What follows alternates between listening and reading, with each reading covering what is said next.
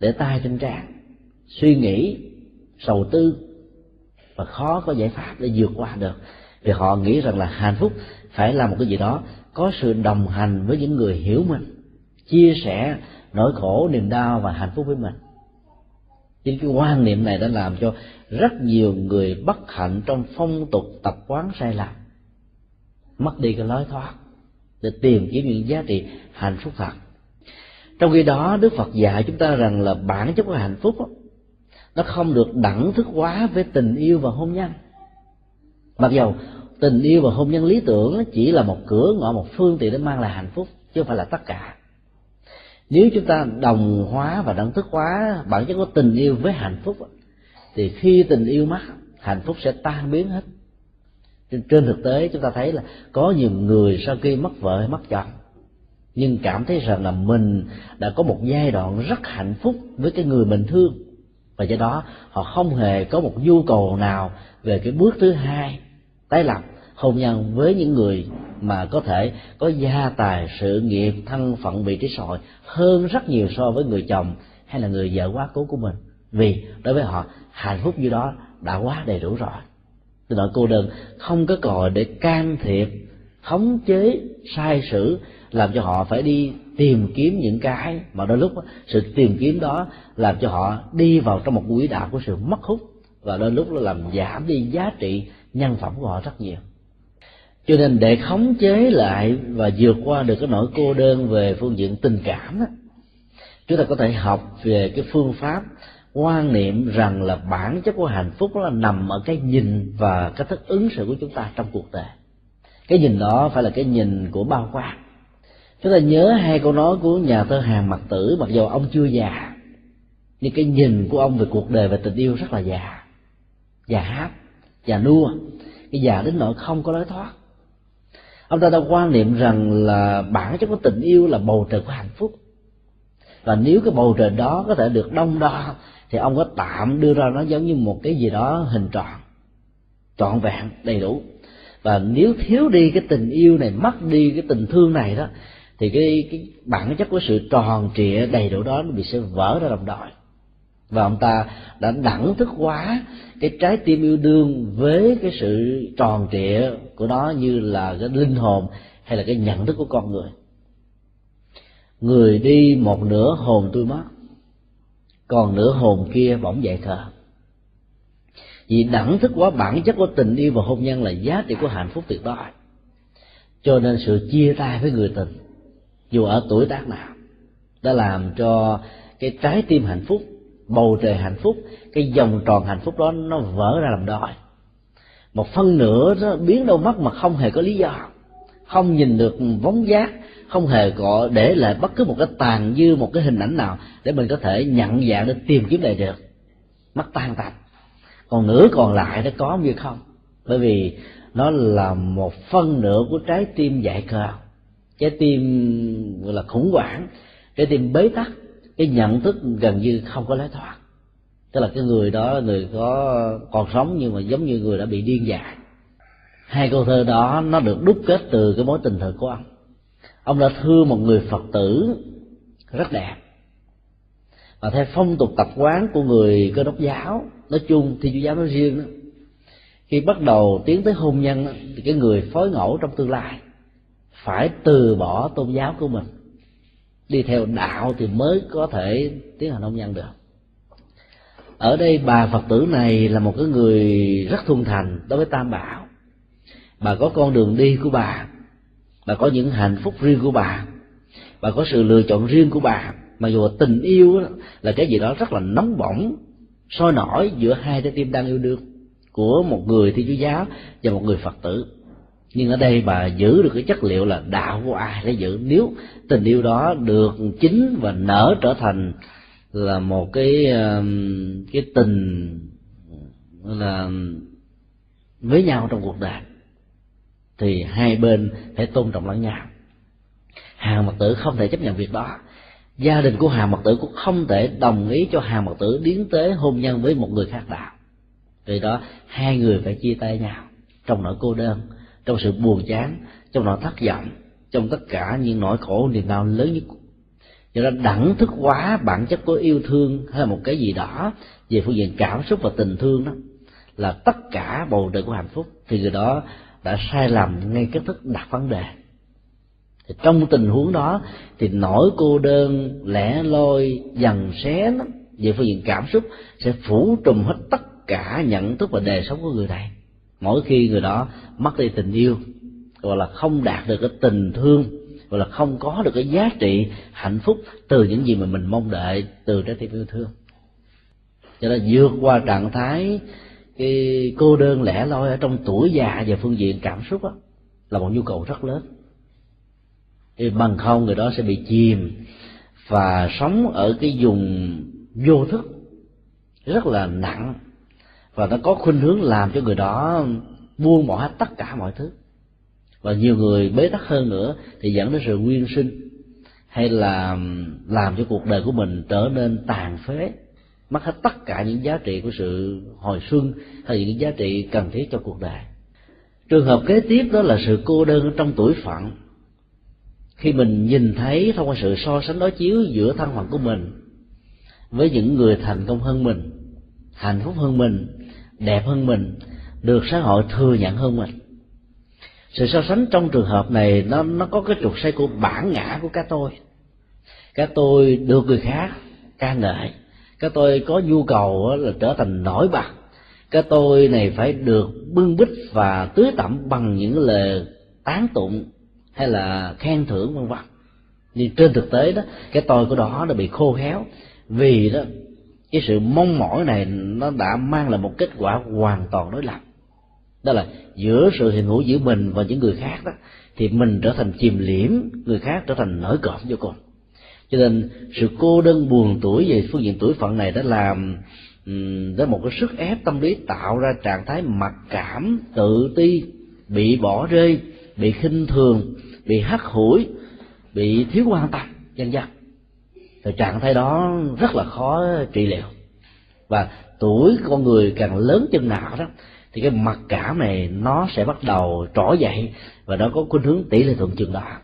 Thứ nhất là con cái nếu không hiểu được cái tâm lý của tuổi già, có thể đẩy cha mẹ của mình vào trong cái mặc cảm cô đơn của tuổi phận mỗi khi cha mẹ mình muốn đi đâu cái sức của người cha của người mẹ có thể vẫn có thể chạy được, nhưng độ an toàn sẽ không có. Cho nên muốn an toàn thì người cha, người mẹ thường không tự lái mà muốn cho con cái lái cho mình đi. Ấy thế mà con than trời trách đất rằng là bây giờ có công ăn việc làm về bộn, vân vân, không thể đưa cho mẹ đến chùa, không thể dẫn cho mẹ đến những cái tổ chức của tuổi già, những sinh hoạt hội hè, mang chất liệu văn hóa của việt nam vân vân. Với những lý do rất thích đáng thì làm cho người cha, người mẹ có cảm giác cô đơn và tuổi phận vô cùng. Lúc đó người cha, người mẹ có thể liên tưởng lại cái thời mà mình nuôi nắng con cái của mình với bao gian truân thử thách. Mà nói theo kinh du lan đó, tính sao có lệ thì làm. Chẳng màng tội lỗi bị giam, bị cầm có nhiều cha mẹ đã rơi vào hoàn cảnh như vậy. Sẵn sàng vì hạnh phúc của người con chấp nhận hết tất cả những nỗi bất hạnh và thậm chí là tu đại vân vân dồn về phía bản thân mình, hy sinh, chịu đựng để cho con cái của mình được trưởng thành, được hạnh phúc. Thế thì mà bây giờ mình có một nhu cầu rất nhỏ, con cái lại không đáp ứng.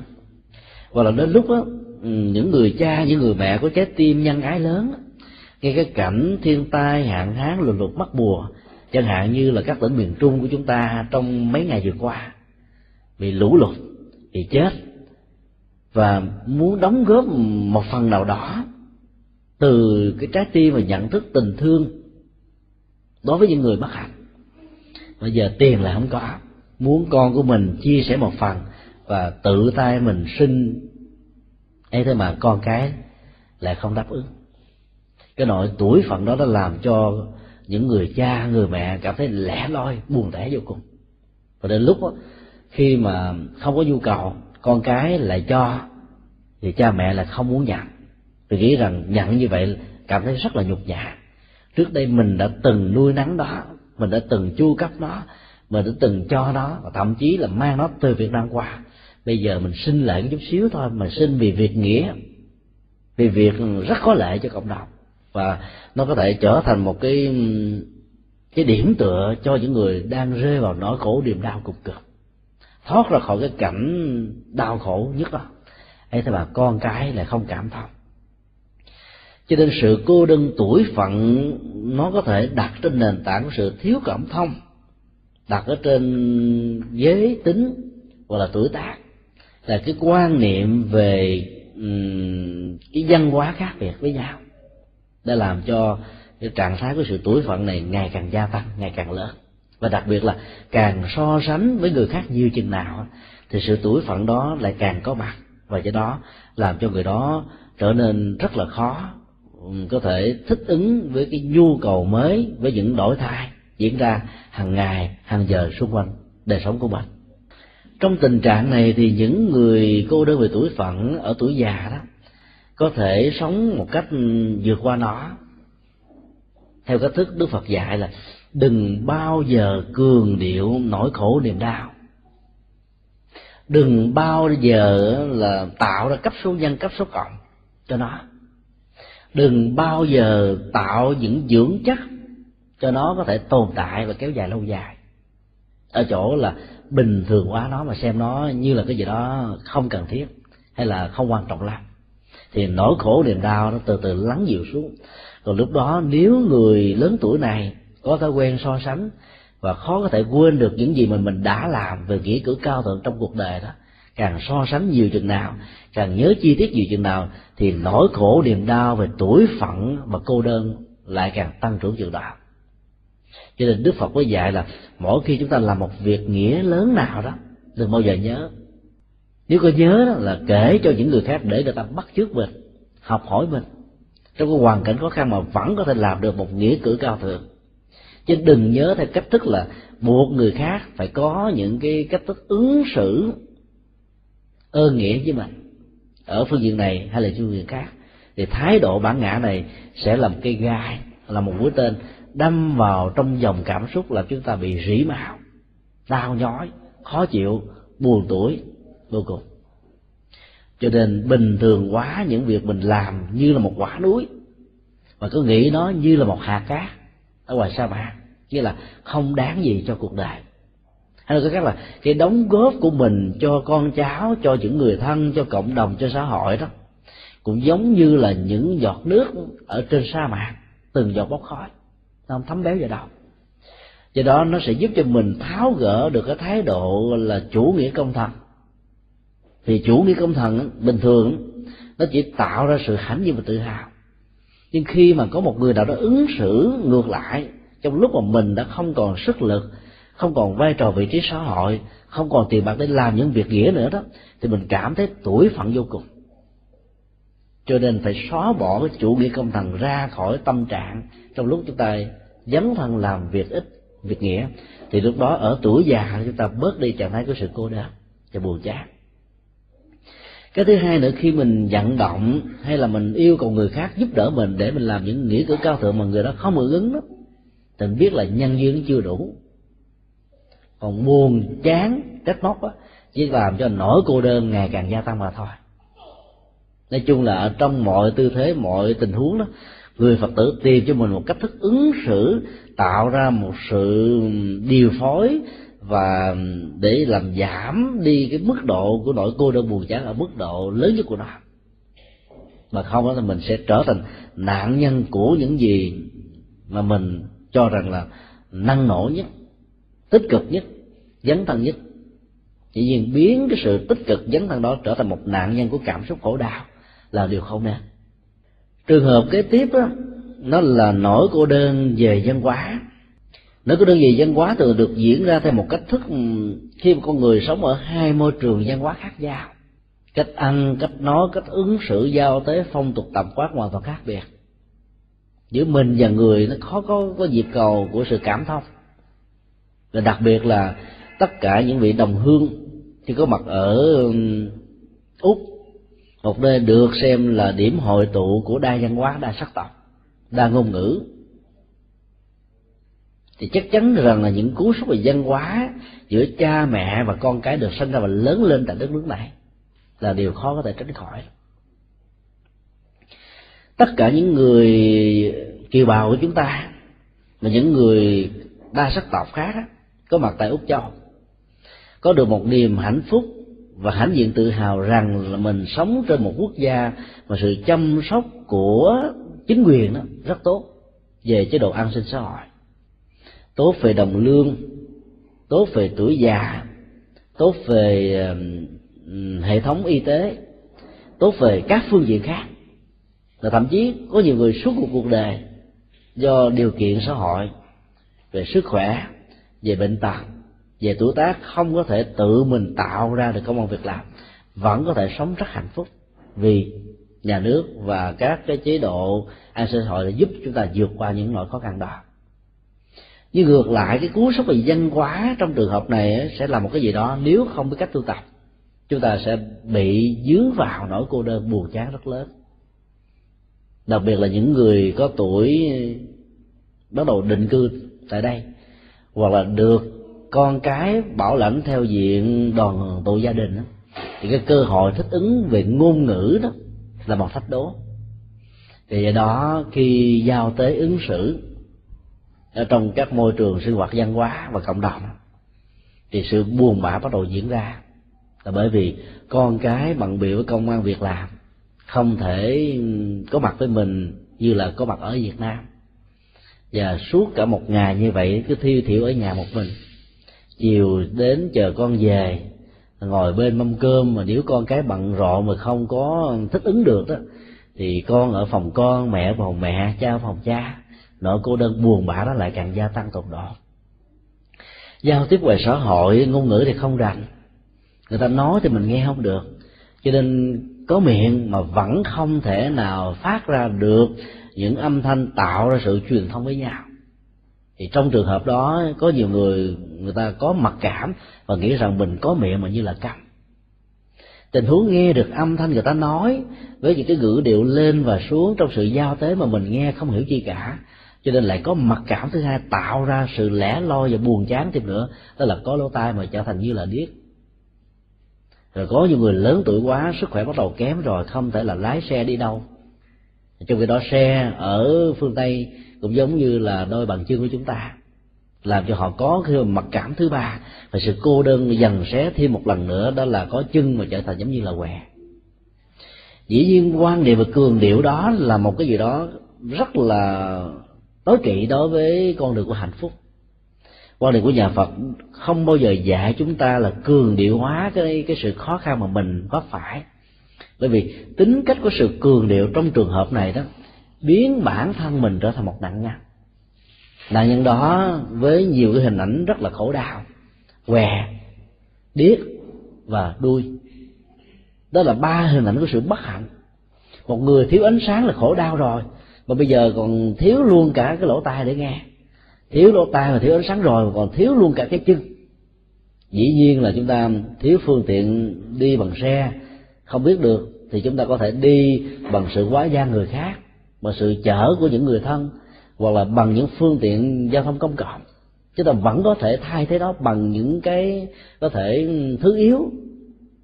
Chứ không đến nỗi là chúng ta mất luôn cả hai bằng chân nhưng một số người đã tự dần xé cảm xúc mình thông qua cái cách tức cường điệu vấn đề. Cho nên nỗi cô đơn về bản chất của văn hóa đó là một cú sốc rất lớn đối với rất nhiều người. Cha mẹ con cái sống với nhau đó, trên hai nền tảng văn hóa hoàn toàn khác biệt. Ở việt nam mình nói chung là nền văn hóa phương đông, cha mẹ là người hướng dẫn con cái đi trong cuộc đời này qua thế giới phương tây này thì hoàn toàn ngược lại.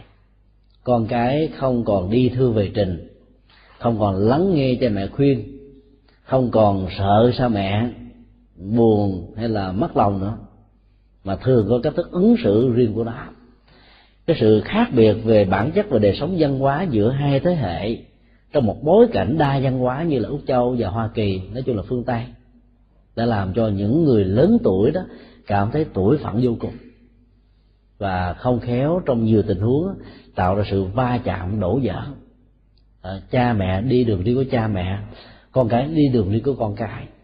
Và chúng tôi được biết là có một số phụ huynh nói chung là những người lớn tuổi đó vào các trại dưỡng lão không phải vì thiếu tiền bạc là thiếu phương tiện của đời sống mà vì sống trong một ngôi nhà với con cái đó không tìm thấy được niềm vui và sự hạnh phúc cho nên họ đã thay thế cái cái niềm vui và hạnh phúc đó bằng cách là tình nguyện ở trong các cái vị dưỡng lão.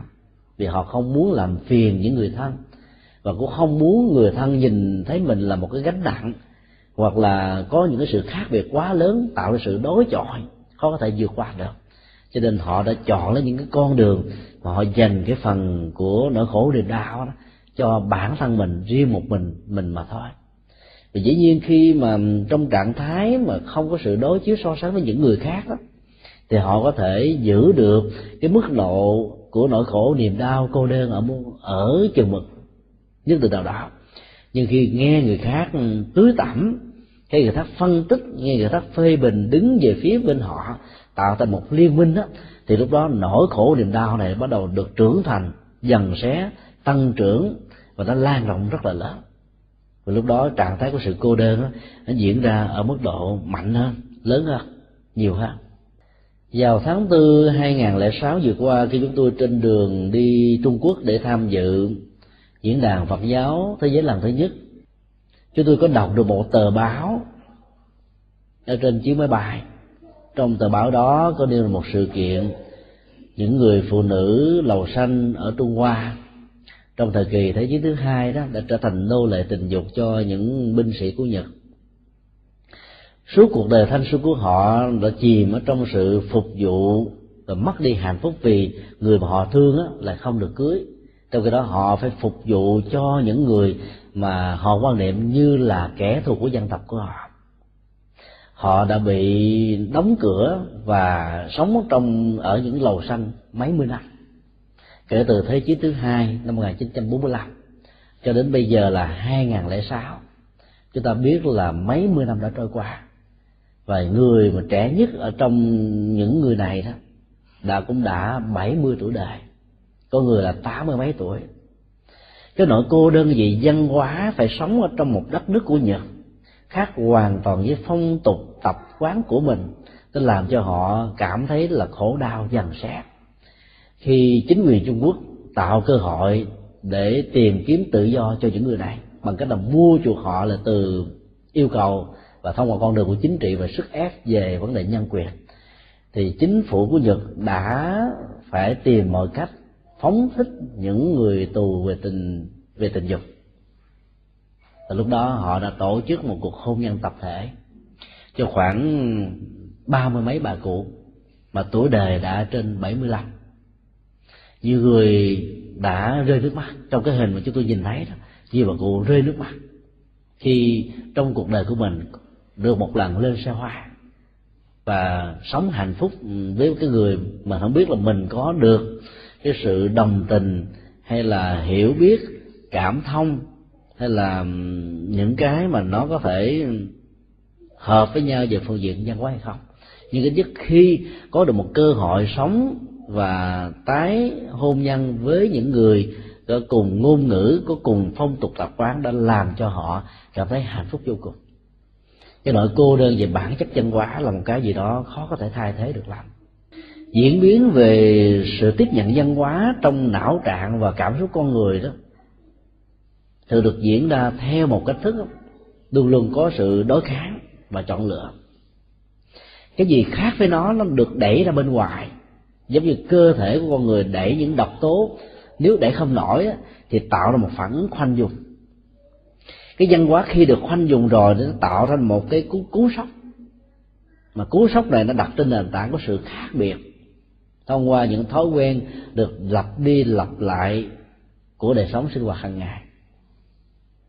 Nó như là một độc tố tất cả những thái độ về truyền thống gia tộc, phong tục tập quán của một quốc gia đó, đã được con người khoanh dùng lại như là một sự đối kháng cần thiết nhất, đẩy những cái không cần thiết ra bên ngoài. Cho nên trong sự kháng cự văn hóa đó, thì nỗi đau đó vì sự lựa chọn và loại trừ đó, nó phải là một cái gì đó mà người đó không thể nào không đặt ra cho chính mình sự dần xé và kháng cự văn hóa làm cho rất nhiều người mất đi trạng thái an vui và hạnh phúc. Và nếu như sự kháng cự đó là thành công họ trở thành là một người giữ truyền thống phong tục tập quán ở trong một môi trường hoàn toàn khác với đời sống mà mình đang có. Và dĩ nhiên họ sẽ trở thành một đối tượng bị cô lập. Bởi vì bản chất của văn hóa đó đó văn hóa mới mà nơi người đó đã có mặt đó, sẽ không bao giờ dung chứa và thừa nhận cái mà người này giữ nguyên bản chất hay là nhập cả nguyên si cái chất liệu văn hóa đời sống của nơi mà mình đã được sinh ra.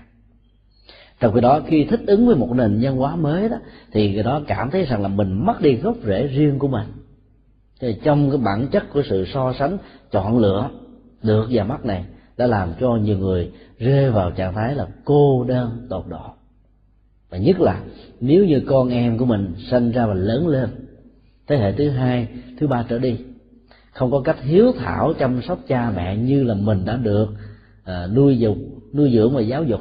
Mà mình đã từng ứng xử với cha mẹ ruột của mình đó, thì nỗi khổ niềm đau đó đã làm cho người ta rơi vào trạng thái bất hạnh hoàn toàn. Cho nên bản chất của sự cô đơn văn hóa và tuổi già là những cái mà tất cả thế hệ trẻ của chúng ta cần phải quan tâm. Do đó những người trẻ đó có khả năng thích ứng thì phải làm thế nào đó mình có thể hòa nhập và sống với hai nền văn hóa khác nhau. Để một bên mình vẫn có thể chiều chuộng được ông bà, cha mẹ, người thân ruột thịt của mình. Chưa thích ứng với nền văn hóa mới của úc châu. Và một bên đó mình cũng không trở nên xa lạ với nền văn hóa hiệp chủng và đa sắc tộc ở tại nơi này. Ở cách thế đó đó sự dung thông sẽ làm cho chúng ta tạo ra được nguồn an vui hạnh phúc và bớt được cái tuổi phận khổ đau lẻ loi của những người thân nhất, tạo ra hạnh phúc cho bản thân mình của mấy mươi năm về trước. Cái thức ứng xử đó buộc tất cả thế hệ trẻ, nói chung là những người làm con đó, phải có sự hiểu biết và cảm thông rất nhiều. Tuy nhiên trong đó phải có chất liệu sự hy sinh, biết rằng cái phong tục tập quán của cha mẹ mình mang từ Việt Nam qua khác với mình hiện nay nhưng để cho cha mẹ mình hạnh phúc là cách thức là mình sống một cái cuộc đời với những nghĩa cử cao thượng. Nếu như mình không thể làm cho cha mẹ ruột, người thân của mình hạnh phúc, thì khó có thể tạo ra sự hạnh phúc tương tự cho những người dân và nước lạ cho nên con đường của sự phục vụ đó, trước nhất nó phải đặt và trên nền tảng thước đo của những gì được diễn ra trong tình thân của mình trước nhất. Với cách thức và quan niệm đó đó thì chắc chắn rằng là chúng ta làm giảm bớt cái mức độ tuổi phận cô đơn, lẻ loi ở những người lớn tuổi. Mà sự đóng góp của họ đó đã tạo ra một quá trình của một con đường mà thiếu sự dấn thân của con đường đó. Chắc chắn rằng chúng ta không có tương lai của ngày hôm nay. Cho hiểu được điều đó, chúng ta sẽ phải góp một phần rất lớn để giúp cho tất cả những người đi trước và phần lớn của họ là những người thân của chúng ta, vượt qua được nỗi khổ, niềm đau của sự cô đơn tột độ. Trong ba tình huống về nỗi cô đơn do tình cảm gây ra, nỗi cô đơn về phương diện tuổi phận khi so sánh mình với những người khác, về phương diện xã hội và thành công, cũng như nỗi cô đơn về cú sốc khác biệt về văn hóa đó. Chúng ta có thể tìm kiếm những giá trị lời Phật dạy để vượt qua nó một trong những phương pháp rất có hiệu quả về phương diện ứng dụng và đơn giản trong sự hành trì đó đó là nghệ thuật hiện tại lạc trú. Gây dựng và thiết lập giá trị của hạnh phúc ngay mấu chốt của những gì đang được diễn ra xung quanh chúng ta, như một thực tại. Chúng ta có thể sử dụng nghệ thuật chê chữ bằng tiếng anh, vì có một số từ đó nó tạo ra ý nghĩa và sự dấn thân hành trì, tạo ra giá trị hạnh phúc cho mình rất lớn. Chữ presence ở trong tiếng anh là một từ điển hình. Chúng ta có thể dịch nó như là một sự hiện hữu, một sự có mặt. Nếu chúng ta nhìn nó với góc độ của một triết học, sự có mặt là một thực tại, sự hiện hữu là một nhu cầu, và giá trị của an vui hạnh phúc nó đều có mặt và gắn liền với thực tại của sự hiện hữu đó chúng ta có thể dịch cái từ này dưới góc độ của dân phạm. Đó là thì hiện tại. Nó khác với cái gì đã diễn ra trong quá khứ và nó cũng khác với những gì sẽ diễn ra trong tương lai. Bản chất của hiện tại là những cái đang làm. Trong khi đó, cái nỗi khổ, niềm đau đó, nó phần lớn nó có gốc rễ của quá khứ hay là nó có cái chiều hướng của tương lai. Khi con người ờ, xoay tâm của mình trở về quá khứ nhiều quá sống về một cái thời kỳ vàng sống mà bây giờ không còn nữa đó, thì trạng thái nuối tiếc này nó sẽ trở thành một cái năng lực thiêu đốt, làm cho con người không còn có cơ hội để nhìn thấy những gì diễn ra ở trong hiện tại như một thực tại của hạnh phúc. Trường hợp của bà lão 78 tuổi, khóc sướt mướt trước bàn và tượng của Bồ Tát Quan Thế Âm, để cầu cho hương hồn của người tình 57 năm về trước được siêu sanh thoát qua là một bài học điển hình. Bà rất hạnh phúc người chồng hiện tại, rất hạnh phúc với những đứa con, rất hạnh phúc với gia cảnh.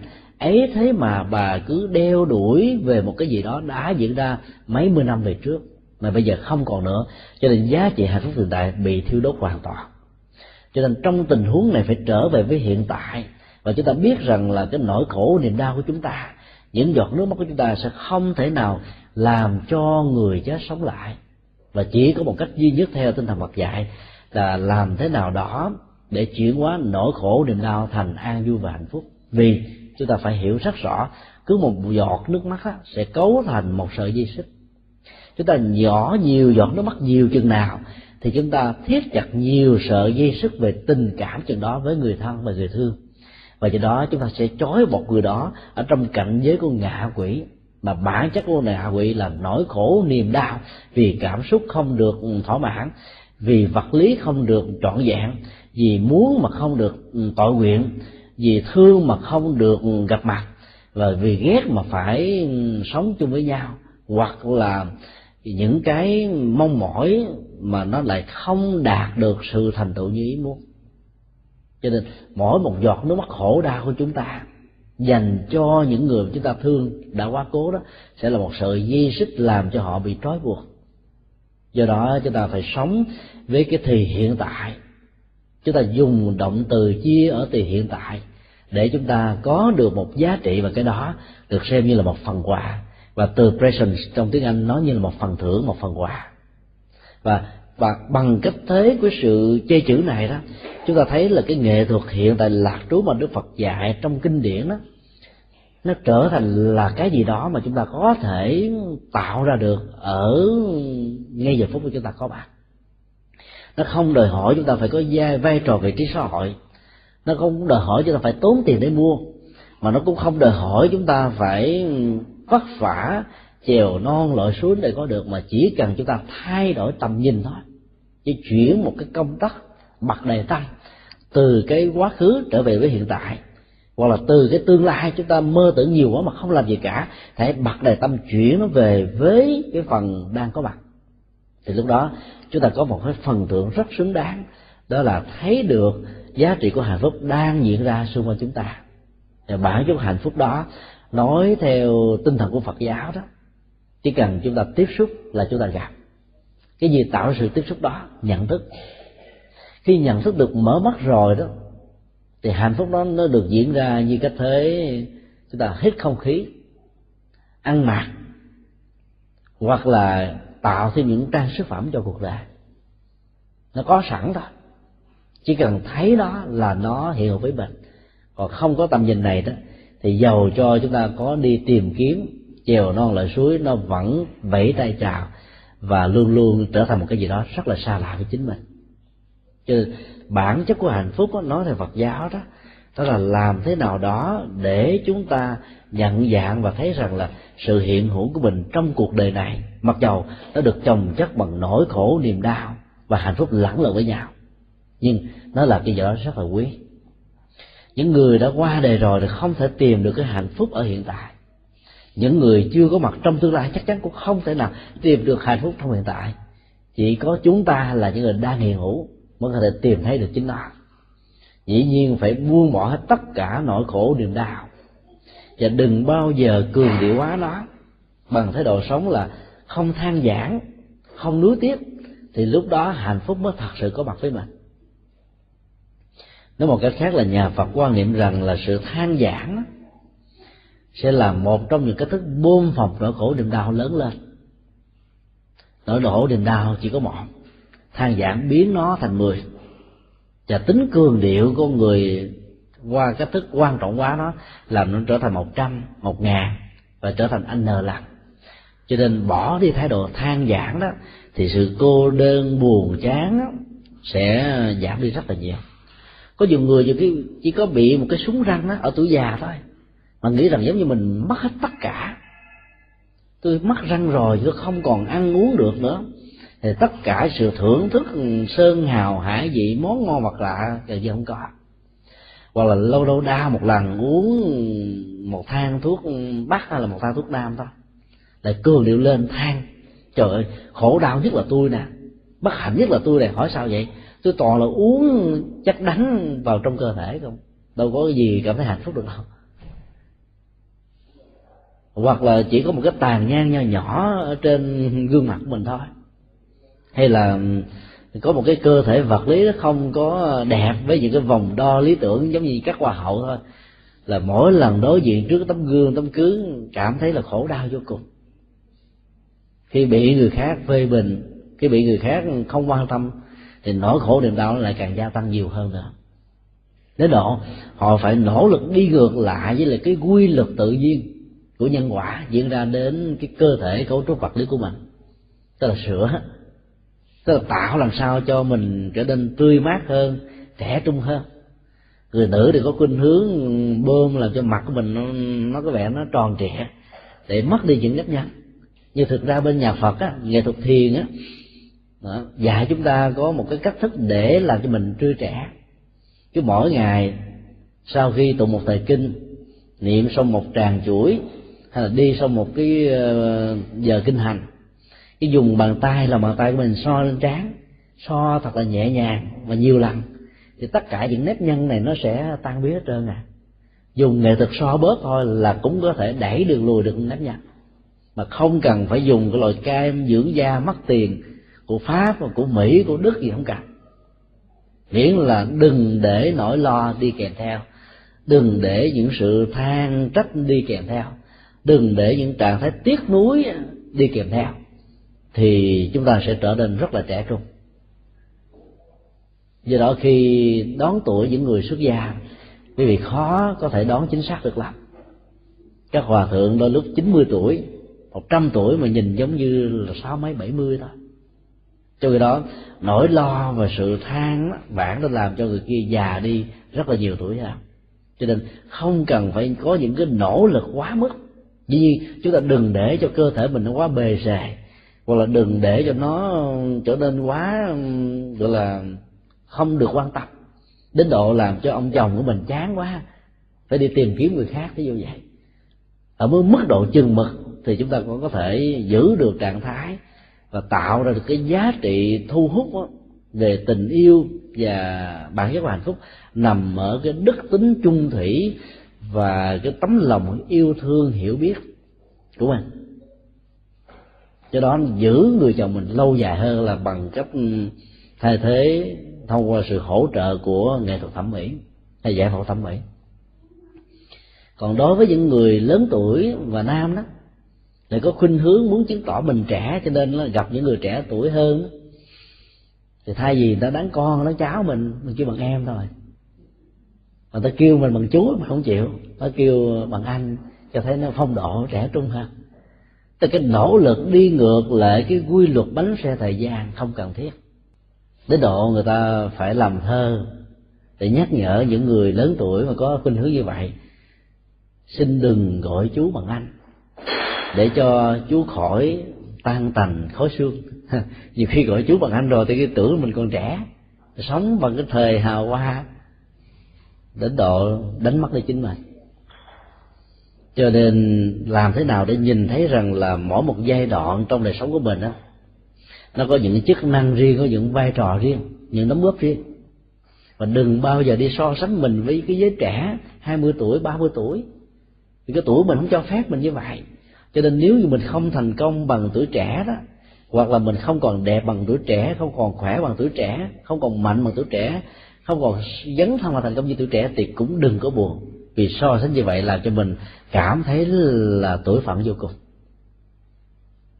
Do đó, bớt than giảng, bớt tiếc nuối, thì chúng ta sẽ có được một cái năng lực sống ở tuổi trẻ, ở tuổi già, tươi mát, ở tuổi già hạnh phúc, ở tuổi già vô tư lự, ở tuổi già vượt qua hết tất cả mọi áp tắc ở trong cuộc đời này cho nên ai sống được với thái độ đó đó thì không lo gì hạnh phúc không có mặt. Và cũng không cần phải đi bác sĩ lệ thuộc vào bác sĩ à, nhiều đến độ đó trở thành mê tín và cuồng tín vào bác sĩ. Cứ nghĩ rằng là bác sĩ và bệnh viện là cái nguồn an vui hạnh phúc cho bản thân mình. Trong khi đó mình lại quên đi một yếu tố rất quan trọng về phương diện tâm lý là tuổi già hạnh phúc đó, nằm ở thái độ sống và cách thức ứng xử của chúng ta ở trong cuộc đời. Cho nên bỏ rơi phương diện yếu tố tâm lý mà chạy theo vật lý và vật chất không. Đời lúc đó, chúng ta đã giam hạnh phúc của mình ở trên một cái um, cái sự vô thường. Bởi vì đâu phải bác sĩ nào cũng đủ giỏi và cũng đâu phải bệnh viện nào cũng đủ hay để có thể giúp cho chúng ta vượt hết tất cả những cái chứng bệnh mà chúng ta có.